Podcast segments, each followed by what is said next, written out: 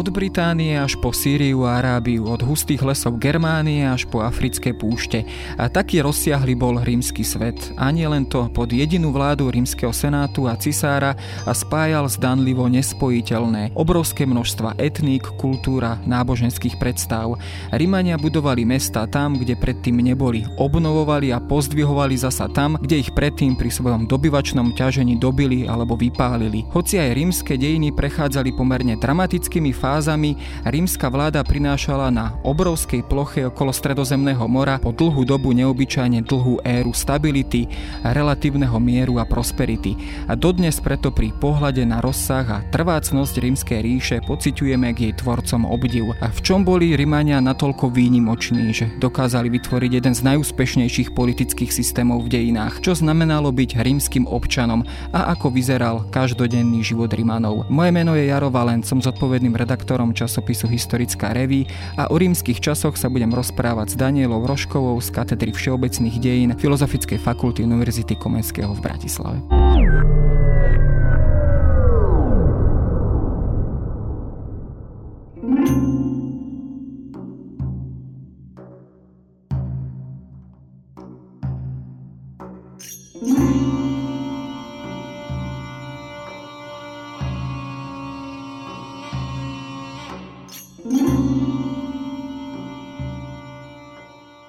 Spomenul som samozrejme tú nesmiernu pestrosť a šírku rímskeho sveta. O dejinách Ríma sa dá tak veľmi v krátkosti povedať, že jedno mesto dobilo svetovú ríšu. Akým spôsobom sa to vlastne Rímanom darilo? Keď to samozrejme veľmi zjednodušíme a povieme aspoň možno takú nejakú základnú poučku, podľa ktorej sa Rímania riadili, akým spôsobom sa im podarilo podriadiť si na takú dlhú dobu nepriateľské mesta, nepriateľské územia. Tak skutočne toto je veľmi vážna a otázka na dlhú dobu. Odpoveď by sme mohli dávať skutočne veľmi dlhú, ale je pravdou, že Rím vlastne z jedného malého mesta sa stal vládcom takmer celého vtedajšieho kultúrneho sveta a to budovanie z jedného malého mesta postupnou expanzívnou politikou a rozširovaním svojich území, na rozdiel od svojich predchodcov, napríklad u Alexandra Macedónskeho, keď sa nepodarilo udržať túto ríšu, tak Rímu sa to skutočne podarilo. Tých e, dôvodov, prečo táto politika Ríma pretrvala na rozdiel od iných, je asi pocit takého toho kozmopolitizmu, ktorý Rímania mm, nemali problém rozširovať u všetkých e, podmanených národov.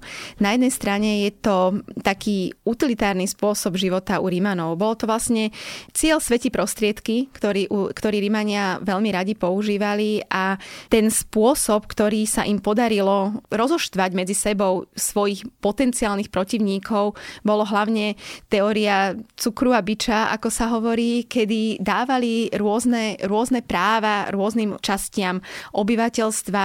Dochádza k jednoduchému takému spôsobu romanizácie práve na základe rozdávania občianských práv a rôznych kategórií.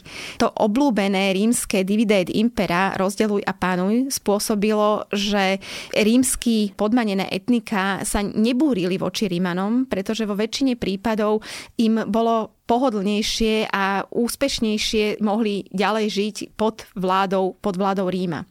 Rímania veľmi jednoduchým spôsobom prijímali všetko to, čo tieto etnika, tieto národy podmanené mali, nemali problém prijať e, do svojho náboženského panteónu ďalšie božstvá. Nemali problém nechať každého žiť tým spôsobom, akým žil predtým.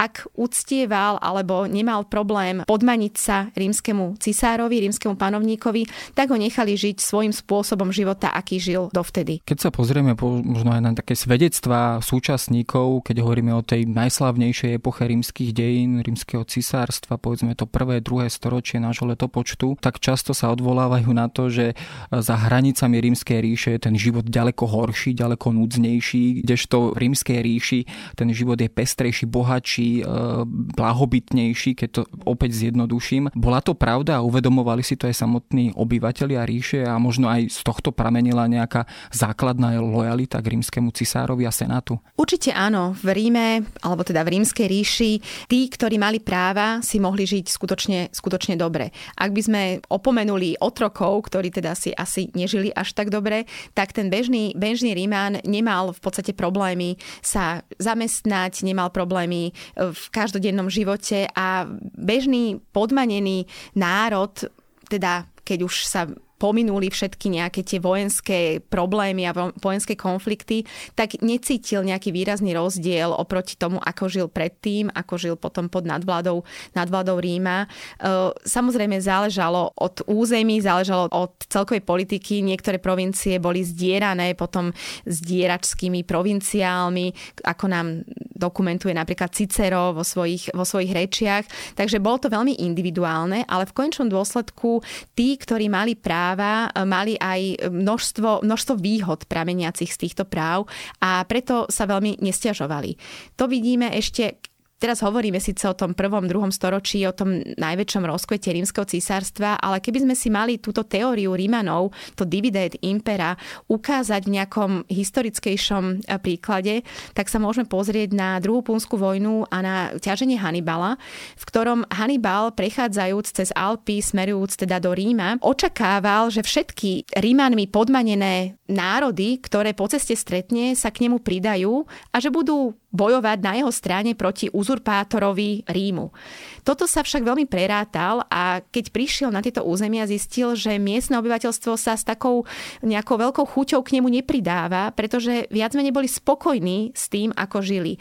Najmä obyvateľia Itálie mali dosť významné postavenie. Neboli to rímsky obyvatelia, ale mali tzv. latinské právo, ktoré im dovolovalo žiť na veľmi dobrom spoločenskom rebríčku, alebo teda veľmi dobre, zatiaľ čo tá neistota nejakého uzurpátora Hannibala bola väčšou hrozbou, ako v podstate už spokojnosť pod rímskou v úvodzovkách nad vládou. Bolo možno dôsledkom alebo kľúčom k tomuto úspechu aj to, že častokrát Rímania tie elity, podmanené elity jednotlivých etník si nejakým spôsobom nakoniec priklonili na svoju stranu, obdarovali ich povedzme mocou, e, funkciami, občianstvom rímským a tak ďalej. Bol to tento kľúč, ktorým teda Rímania uspeli v dejinách ako takých?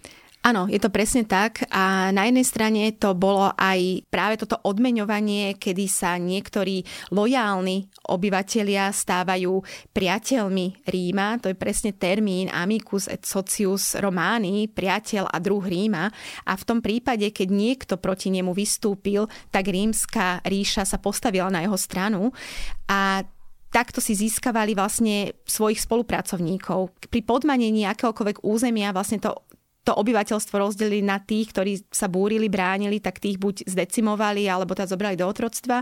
Potom tam bol ten bežný ľud, pre ktorého sa viac menej nič nezmenilo a tí kolaboranti alebo tí spolupracovníci boli veľmi dobre odmenení. A zároveň ešte by sme mohli spomenúť aj taký ďalší aspekt tejto romanizácie a to, že aj v povedzme tých významných e, rodinách nejakej aristokracie odporcov, ktorí boli povedzme podmanení, tak Rímania si zobrali ako svojich rukojemníkov e, do Ríma na výchovu detí týchto jednotlivých kráľov alebo teda nejakých veliteľov jednotlivých území a tam ich doslova prevychovali v tom rímskom duchu a keď títo povedzme už dospelí ľudia, ktorí boli Rímanmi od detských čias vychovávaní v rímskom duchu, v rímskych spôsoboch, prišli naspäť domov, v úvodzovkách domov, tak samozrejme, že boli jednak lojálni Rímu a zároveň mohli zavádzať tie rímske pravidlá ten, toho rímskeho ducha aj na týchto dobitých územiach.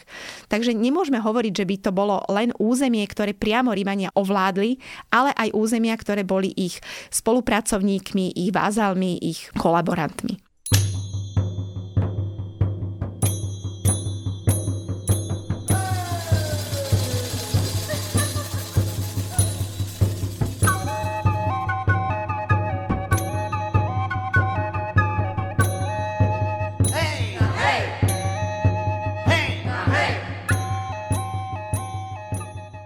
Rím bol predovšetkým mestom od samého začiatku a ja som v úvode spomenul teda, že e, Rímania s chuťou mesta zakladali alebo ich obnovovali. Vieme teda povedať, že Rím alebo rímska ríša bola takou mestskou civilizáciou v pravom slova zmysle, kozmopolitnou s veľkým množstvom kultúr etnik, ktoré sa miešali v týchto mestách, tak ako to možno dnes vidíme naozaj v takých metropolách v západnej Európe alebo v západnom svete. Určite áno. Rím ako centrum sveta bolo miesto, kam smerovali smerovali všetci cudzinci, ktorí chceli niečo dosiahnuť, povedzme v rímskej ríši. Aby som zase nehovorila, že to bol len Rím, tých metropol, ktoré počas existencie rímskej ríše zohrávali významnú rolu, bolo viacero. Nebol to priamo len Rím a už za vlády e, cisára Augusta získavajú mnohé provincie a mnohé mesta v provinciách e, veľké postavenie. Takže e, neboli to len obyvateľia Ríma, ale aj provinciáli, ktorí potom povedzme smerovali do Ríma, keďže v Ríme boli všetky úrady, senát, e, všetky významné povinnosti sa odohrávali vo väčšine prípadov v Ríme, tak e, sem smerovali aj cudzinci, smerovali sem napríklad grécky vzdelanci, či už to boli filozofi, či to boli lekári alebo nejakí odborníci, ktorí prichádzali do Ríma, kde tým, že boli nejakým spôsobom vzdelaní a boli prínosom pre Rímanov, tak veľmi rýchlo mohli získať rímske občianstvo. To bolo tou výhodou, ktorý Rímania e, nemali problém rozdávať rímske občianstvo práve ľuďom, ktorí im za to stáli a vzdelaní, e, vysoko postavení cudzinci veľmi ľahko mohli sa dostať k občianstvu a stať sa významnými rímskymi občanmi a rímskymi osobnosťami. To je tá slavná veta civis romanus sum, teda som rímskym občanom bolo ako si výsadou toto povedať, hoci kde v rímskej ríši, teda rímske občianstvo nemal každý. Čo to teda konkrétne znamenalo pre nositeľa e, občianstva, rímskeho občianstva? Bol nejakým spôsobom v privilegovanom postavení voči zvyšku obyvateľstva a na druhej strane, aké konkrétne povinnosti z toho vlastne vyplývali pre neho? Tak tým základným právom rímskeho občana bolo právo na ochranu svojho života. To bol práve ten výrok, keď každý sa chránil tým, že je rímským občanom. Nemohol byť rímsky občan mučený, nemohol byť zavraždený, nemohol byť e, odsúdený na trest smrti bez nejakého právneho súdneho procesu.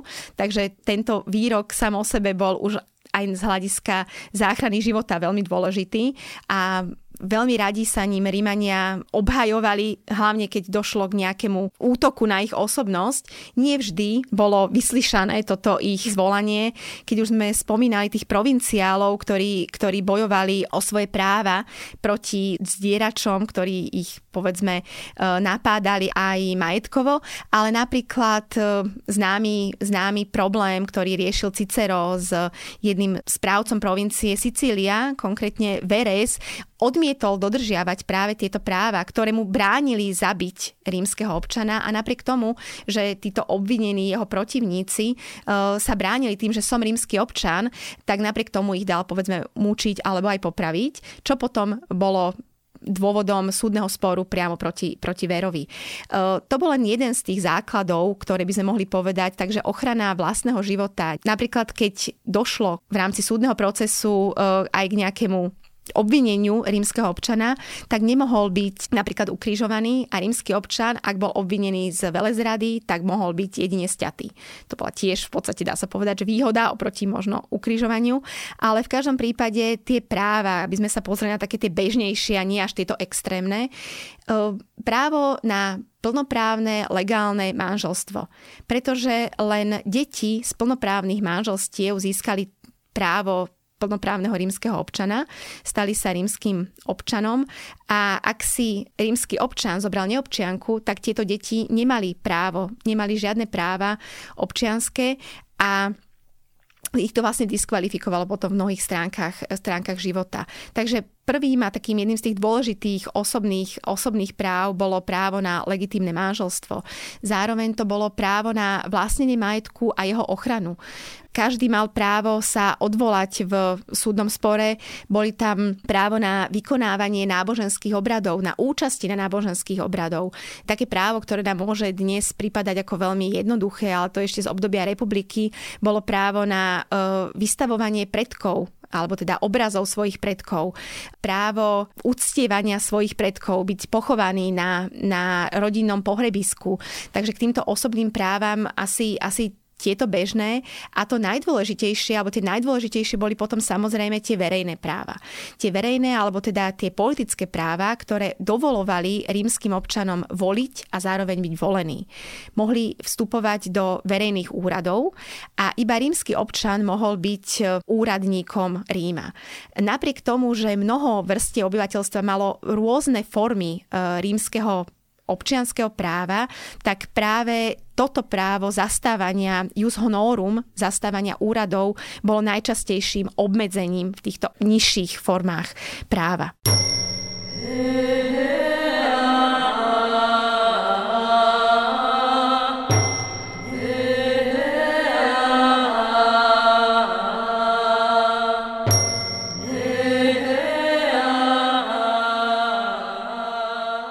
Samozrejme o, o rôznych sférach alebo rôznych kategóriách toho, čo všetko mohol rímsky občan, by sa dalo veľa rozprávať. Keď si vyberieme len tak náhmatkovo jednu, tú oblasť manželstva, manželského slubu, čo dnes vlastne o tomto vieme, bolo postavenie povedzme manželky ženy v starovekom Ríme iné než povedzme v starovekom Grécku. Vieme, že Grécko bolo pomerne dosť silnou patriarchálnou spoločnosťou. Bol Rím v tomto smere trošku iný než to Grécko? Z hľadiska nejakého oficiálneho by sme mohli povedať, že tá patriarchálna stránka tam bola tá istá. V podstate žena napriek tomu, že bola rímskou občiankou, nemala e, právo zúčastňovať sa verejného života v zmysle zastávania verejných úradov. V podstate počas celého svojho života bola podriadená moci nejakého muža svojej rodiny, či už to bol otec alebo neskôr manžel ale napriek tomu, že oficiálne to postavenie bolo značne oklieštené, napriek tomu predsa len rímska žena mala výrazne jednoduchšie a vyššie postavenie ako žena v Grécku. Zatiaľ, čo tie Gréky nie boli skôr obmedzené na, na domácnosť, na zdržiavanie sa doma, tak Rimanky verejne chodili po uliciach, navštevovali divadelné predstavenia, navštevovali hry, mali možnosť dediť, získavať majetok, mali možnosť týmto majetkom voľne disponovať.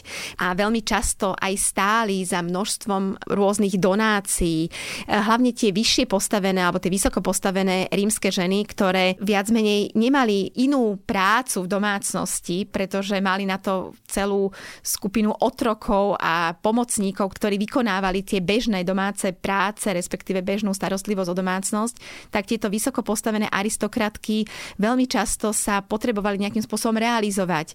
A preto mm, mnohé z nich podporovali obyvateľov mesta, finančne podporovali množstvo skupín. Keby sme spomenuli len niektoré konkrétne, e, zachovalo sa veľká budova a plná svoch a ďakovných nápisov pre Eumachiu, napríklad v Pompejach, ktorá bola rímskou aristokratkou a veľké finančnou podporovateľkou jednej skupiny valchárov. Bolo to kolegium, ktoré malo na starosti spracovanie, e, čistenie a farbenie látok a práve Eumachia bola donátorkou tejto skupiny s tým, že na množstve nápisov sa zachovala vďaka obyvateľov e, mesta, ktorí ďakujú za napríklad usporiadanie hier, za postavenie verejnej budovy alebo za usporiadanie e, hostiny pre celé, celé mesto. Takýmto spôsobom sa potom mohli tieto ženy realizovať a nikto im v tom nebránil. Samozrejme, to bežné postavenie tejto vysoko postavenej ženy e, rímskej matróny, ako by sme mohli ho charakterizovať u Augusta, tak ten ideál tej rímskej ženy bol starostlivosť o domácnosť, o deti, o manžela a nevystavovať sa alebo nevystupovať na verejnosti veľmi, ale aj keď to bol ten ideál, tak v praxi to hlavne v tej vyššej spoločnosti fungovalo predsa len trošku inač, ale napriek tomu nikto ich za to nemohol povedzme nejak verejne odsúdiť alebo nemohol ich trestať.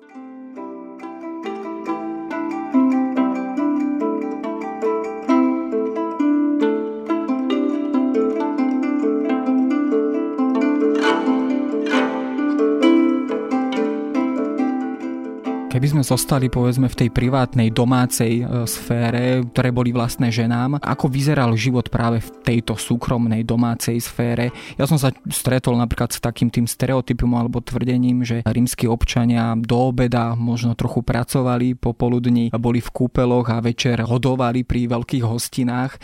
E, je to ten pravý obraz rímskeho občana, života rímskeho občana, alebo je to naozaj život len tých vysokých, najvyšších vrstiev rímskych patriciov? Si si práve odpovedali, ono to určite mohol byť obraz niektorých obyvateľov, ale všetko to záviselo od e, sociálneho postavenia, v ktorom ten daný, ktorý Riman žil. Tá najvyššia aristokracia skutočne nemusela pracovať, nemusela vykonávať žiadnu činnosť a dokonca im to bolo aj zakázané. Od 3. storočia pred Kristom hovoríme o zákonoch, ktoré vylúčovali tú najvyššiu aristokraciu z akejkoľvek činnosti spojenou s manuálnou prácou alebo zarábaním peňazí. To znamená, že to aristokrati jediné, z čoho im mohli plynúť majetky, jediná aktivita, ktorej sa mohli venovať, aby neboli potom obvinení z nedodržiavania statusu rímskeho senátora napríklad, bolo vlastníctvo majetkov a prostriedky z toho plynúce, prenájom týchto majetkov a teda financie, ktoré plynuli z tohto prenájmu, ale z hľadiska nejakého obchodovania z, alebo nejakých akýchkoľvek finančných záležitostí, tak to bolo pod úroveň rímskeho aristokrata. Takže dá sa povedať, že možno aj keby chcel niečo e, robiť, tak neostávala mu možnosť z hľadiska jeho postavenia. A tieto finančné operácie, alebo konkrétne boli určené pre stav jazdcov. Jazdci boli najlepšími finančnými finančníkmi, bankármi a obchodníkmi, pretože im to bolo dovolené, keďže tá senátorská aristokracia nemohla túto činnosť vykonávať. Samozrejme, na druhej strane je tam celá vrstva tej nižšej spoločnosti, ktorá si nemohla dovoliť celý deň vysedávať a navštevať len kúpele, ale musela sa živiť svojou prácou a tým pádom pracovala takým istým bežným spôsobom, ako by sme mohli povedať, pracujeme dnes. Boli to remeselníci, obchodníci, ktorí ráno vstali, zjedli nejaké malé raňajky, nazývali sa prandium, potom išli do práce, tam, kde vykonávali svoje, svoje zamestnanie, či už teda bol to nejaký obuvník alebo nejaký obchodník, potom zjedol nejaký drobný obed a vlastne ten rituál toho dňa súvisel do veľkej miery práve s podnebím a teplotami v Taliansku alebo teda priamo do Stredomorí, kde skôr vlastne tá činnosť bola vykonávaná v dopoludnejších hodinách, okolo obeda bol nejaký oddych a potom v tých poobednejších hodinách pokračovali.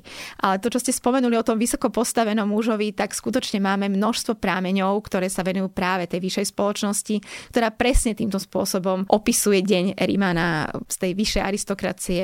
Si ráno niečo prečítal, respektíve ani on nemusel čítať, otrok mu prečítal, nechal si predčítavať, potom sa nechal odniesť do kúpelov, nechal sa namasírovať a skutočne nemusel robiť v podstate nič. No a večer si vypil zrejme dobré víno s priateľmi. To sú informácie, ktoré teda sa vzťahujú práve teda k patríciom, k tým najlepšie žijúcim ľuďom v rímskej ríši.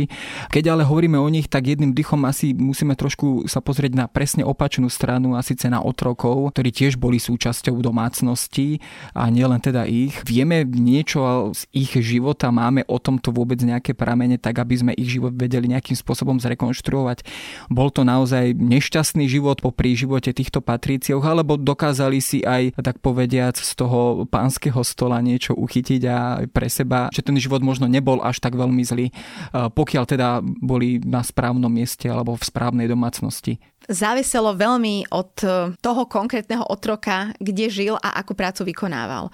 Pretože ak si zoberieme nejakého nádeníka na poli, kde bolo niekoľko tisíc až 10 tisíc otrokov, ktorí pracovali ako bezmenná masa pre svojho pána, ktorého nikdy nevideli a ktorý nikdy ani len netušil o tom konkrétnom otrokovi, tak tento život bol určite veľmi, veľmi nepríjemný a otroci boli v súčasťou inventára v podstate by sme mohli povedať. Neboli to osobnosti, neboli to konkrétni ľudia, respektíve Rímania tú masu otrokov nevnímali ako, ako individuality, ako osobnosti. Otrok nemal žiadne práva. Otrok bol, bol vecou. Ak sa pozrieme na spisy, v ktorých um, sa dozvedáme niečo možno o postavení otroctva, ak sa pozrieme na tie, a sú to skôr staršie, uh, staršie prámene ešte z obdobia Rímskej republiky, tak či už čítame napríklad Varonové starož, starožitnosti alebo uh, aj spisy Katona staršieho, tak čítame o informácii o tom, že máme nábytok, máme dobytok, máme hovoriaci dobytok, čo boli vlastne otroci. To bolo jedna strana mince pre tú veľkú masu toho obyvateľstva pracujúceho, nazývaného aj familia rustika, alebo teda pracujúceho v tej vidieckej sfére. A druhú veľkú skupinu tvorili otroci v mestách. Hovoríme aj o familie Románe, familia Romána, teda otrokov, ktorí žili a pracovali v mestách. A opäť veľmi záviselo od toho, na akom postavení a aký bol váš pán. Každé postavenie každého otroka záviselo od svoj vole jeho pána a určite bolo iné postavenie nejakej pestunky na cisárskom dvore, ktoré vychovávala následníka trónu Panteónu a iné bolo postavenie otrokyne, ktorá bola zavretá v nejakom verejnom dome a musela vykonávať činnosť, ktorú v podstate vykonávať nechcela. Otroci, ktorí mali bližší prístup, žili v aristokratických rodinách a mali každodenný kontakt so svojím pánom, tak mali aj o mnoho väčšiu šancu na získanie slobody. Bolo možné, aby otrok sa stal slobodným občanom, hovorilo sa o tzv. prepustení, získal statút prepustenca, ale to sa stávalo skutočne väčšinou napríklad pri pestúnkach, ktoré po dokončení vychovávania svojho zverenca mali veľmi blízky vzťah s týmto zverencom a samozrejme aj s rodinou, boli súčasťou tej rodiny, tak po skončení ich povinností, najmä ak už bola tá otrokynia staršia, tak e, bola prepustená a stala sa slobodnou občiankou.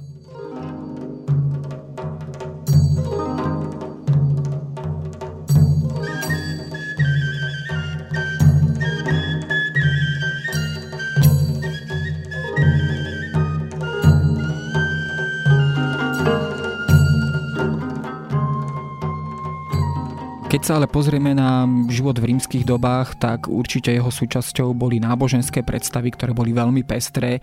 Tak ako bola pestrá rímska ríša, tak veľmi pestré boli tieto predstavy. Napriek tomu Rím dokázal ako keby všetky absorbovať do nejakého spoločného panteónu. Bola to súčasť tej vládnej politiky alebo premyslená stratégia, ako opäť nejakým spôsobom absorbovať všetky tieto etnika, priviesť ich k nejakému lojálnemu postoju k Rímu ako takému? Bola to súčasť vlastne veľmocenskej politiky, keď by sme to dnešnými slovami hodnotili? Neviem, či to bolo priamo takto premyslené. V každom prípade bolo to súčasťou politiky Ríma. Bolo to vlastne to vnímanie celkové Rímanov, veď jeden ďalší neuškodí. Celkové vnímanie náboženstva v rímskej ríši bolo zase také veľmi pragmatické. Celkové Rímania boli pragmatickí ľudia a aj to vnímanie náboženstva bolo založené na takomto vzájomnom vzťahu latinským termínom do ud des. Ja ti dávam, aby si mi ty dal. To znamená, e, tie votívne dary, alebo nejaké náboženské slávnosti boli v tom e, uzmierenie si tých bohov, nejaké žiadosť, požiadavka o niečo a teda viera v to, že bude vyslyšaná táto prózba. S tým vlastne súvisí aj celkové to príjmanie tých iných náboženských ideálov. Rímania nemali nejakú potrebu nanúcovať e, svoje náboženstvo. V podstate ten panteón rímsky, keby sme ho mali vnímať ako ten najvyšší, najvyšších bohov, tých 12 e, bohov, v podstate vidíme tam analógiu s Gréckom. E, to splynutie, nedá sa povedať, že všetci rímsky bohovia bohovia by boli konkrétnou paralelou tých bohov gréckých, ale v podstate to vnímanie toho najvyššieho boha alebo toho najvyššieho manželského páru, či už to bol teda Zeus, alebo teda v Ríme, v Ríme Jupiter, potom sme tam mali uh, Héru, alebo teda v Ríme, v Ríme Juno, tak tá asimilácia všetkých týchto jednotlivých prvkov, jednotlivých kultov bola veľmi výrazná a pokiaľ nezasahovalo nejaké náboženstvo do chodu rímskeho cisárstva a do obrazu rímskeho cisára ako hlavy celého impéria, tak e, do tej miery nemali problém ho prijať medzi svoje alebo ho tolerovať. No a to bol asi zrejme problém práve nastupujúceho kresťanstva, ktoré sa teda najskôr šírilo vo východných častiach ríše a postupne teda sa dostávalo do centra ríše. V čom bolo kresťanstvo iné než, než všetky ostatné náboženské predstavy a kulty? Bolo to práve odmietanie cisára ako pozemského pána až, až možno pozemského boha. Bol to tento postoj, alebo v čom kresťania natoľko rozhňovali Rimanov, že ich potom neskôr prenasledovali? Áno, určite to bolo veľmi veľkú mieru v tom zohráva vlastne viera v jedného boha, ktorý nebol priamo cisárom a bol považovaný za niekoho vyššieho a dôležitejšieho, ktorého musíme poslúchať viac ako nášho cisára. To bol ten základný základný v podstate problém. Celkovo e, Rímania mali hlavne v tých neskorších obdobiach, alebo už od toho prvého storočia nášho letopočtu, mali Rímania celkovo problém s nejakým združovaním sa a s veľkým zgrupovaním sa a nesúhlasili s rôznymi kolegiami, ktoré mohli na základe nejakého spoločného, spoločného záujmu neskôr vyústiť k politickému konfliktu a mohli vyústiť do nejakej vzbúry nejakej skupiny ľudí. Takto sa snažili rôzne, rôzne skupiny a samozrejme aj náboženské skupiny obmedziť, aby sa nevytvárala nejaké podhubie, ktoré mohlo bojovať proti moci, či už panovníka, alebo ak hovoríme o vzdialenejších územiach, o tých, ktorí symbolizovali tú moc panovníka, to boli rôzni magistráti, teda úradníci, ktorí vlastne mali na starosti e, riadenie či už provincie alebo nejakého teda územia. Čo sa týka takého tých prvopočiatkov rímskeho císarstva, tak veľmi asi takým základným prámeňom, ktorý môžeme považovať za niečo takého toho každodenného charakteru, každodenného života, sú listy Plinia mladšieho e, s císarom Trajanom. Je to autentická korešpondencia e, cisára, ktorý si so svojím úradníkom, vysokým aristokratom Plíniom e, mladším, nachádzame sa v období vlastne prelomu 1. a 2. storočia. Plinius pôsobil ako úradník v provincii Bitinia Pontos, kde práve píše e, cisárovi Trajanovi o tom, že tam našiel nejakú skupinu, ktorí sa nazývajú kresťania a odmietajú uznať cisára za svojho najvyššieho pána a hovoria o nejakom Ježišovi Kristovi a teraz, že ako má on s nimi jednať, čo s nimi má robiť, ako má voči ním postupovať. Zaujímavé sú aj odpovede Trajana, ktorý mu v podstate hovorí, že treba ich e, presvedčiť, teda, že aby sa vzdali Krista a ak teda tak urobia, tak nemá problém, aby fungovali ďalej, ďalej žili. Ale nesmieme podporovať žiadnu protištátnu činnosť, ktorou by mohla byť symbolizovaná práve nejakým stretávaním sa, ktoré Plinius takisto opisuje, že sa stretávajú na tajných miestach, že vzývajú svojho boha, že odmietajú vzývať e, rímskych bohov a nie sú ani na mučidlách ochotní sa vzdať svojho boha. A tu práve Trajan hovorí, že toto treba viac menej najviac potrestať tú tvrdohlavosť, ktorou odmietajú ustúpiť. Tieto dva listy, ktoré sa zachovali priamo v plynovej korešpondencii v diele epistule, teda listy, hovoria o tom, ako sa vníma, alebo aký bol pohľad na, na kresťanstvo, ktoré, ako čítame u napríklad u toho Plínia, považuje za jednu z odnoží. Bolo ich tam viacero, ale on práve píše, že títo kresťania sú tí najtvrdohlavejší a najviac vzpupní, odmietajúci naše rímske spôsoby života. Paradoxne potom Rím nakoniec e, zvolil kresťanstvo za štátne náboženstvo, tu je ale prechod už v samom závere rímskych dejín. Napriek tomu e, bol to spôsob, ako ešte nejakým si spôsobom predložiť e, život tohto impéria. Kedy nastal konec koncov taký ten úpadok rímskeho impéria, o ktorom storočia si hovoríme. Súvisí to opäť nejakým spôsobom s chápaním rímskeho občianstva. Povedzme na začiatku 3. storočia, tam myslím bol ten e, edikt cisára Karakala, ktorý obdaroval vlastne občianstvom všetkých slobodných obyvateľov ríše. Bolo to nejaké znamenie úpadku Ríma ako takého, alebo opäť je to len vecou interpretácie? Ten pokus v rámci roku 212 konstitúciu Antoniana, ktoré císar Karakala vlastne prideluje rímske občianstvo všetkým obyvateľom rímskej ríše bez ohľadu na čokoľvek, tak bol takým, dá sa povedať, pokusom vyriešenie krízy toho 3. storočia. Už smrti uh, Marka Aurelia môžeme hovoriť s nástupom císara Komodáň a neskôrších potom císarov o, o, o takej kríze, ktorá súvisela s viacerými problémami a jedným z nich bola aj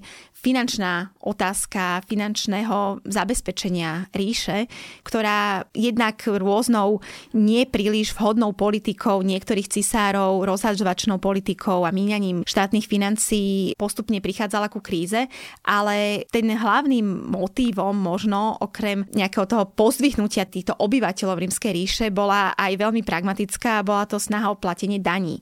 Keď každý občan, obyvateľ Rím, Ríma sa stane občanom, tak bude aj platiť dane.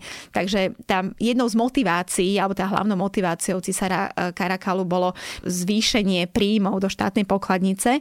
Je pravdou, že možno aj z hľadiska toho psychologického to, to vnímanie Rímanov ako niečoho, my sme niečo viac, my sme tí rímsky občania, my sme Cives Románi proti tým ostatným, čo sú nejakí barbari alebo priamo tí neobyvatelia Ríma boli považovaní teda za barbarov, ale aj teda tí, ktorí nemali práva, vždy tam bola tá nejaká taká rivalita, tak je pravdou, že od tohto v podstate počiatku 3. storočia už ten rozdiel Ríman a neríman sa vlastne úplne stiera a podľa viacerých teórií alebo názorov bol to jeden z dôvodov, kedy spolu s ostatnými veľmi dôležitými dôvodmi mohol byť aj dôvodom, keď už to rímanstvo, ten pocit toho rímskeho občana nebol taký silný, ako to bolo predtým. To už je samozrejme na debatu o závere rímskej epochy, o úpadku rímskej ríše, e, ale my sa určite niekedy aj vrátime k jednotlivým stránkam rímskeho života. To si ale necháme niekedy na budúce. Ďakujem.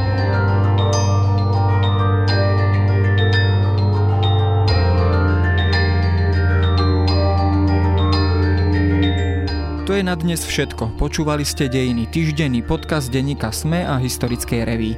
Podcast Dejiny vychádza každý týždeň v nedelu. Prihláste sa na jeho odoberanie vo svojej podcastovej mobilnej aplikácii na platformách Google Podcasty, Apple Podcasty alebo v službe Spotify. Všetky diely nájdete aj na adrese sme.sk lomka dejiny alebo historickareví.com.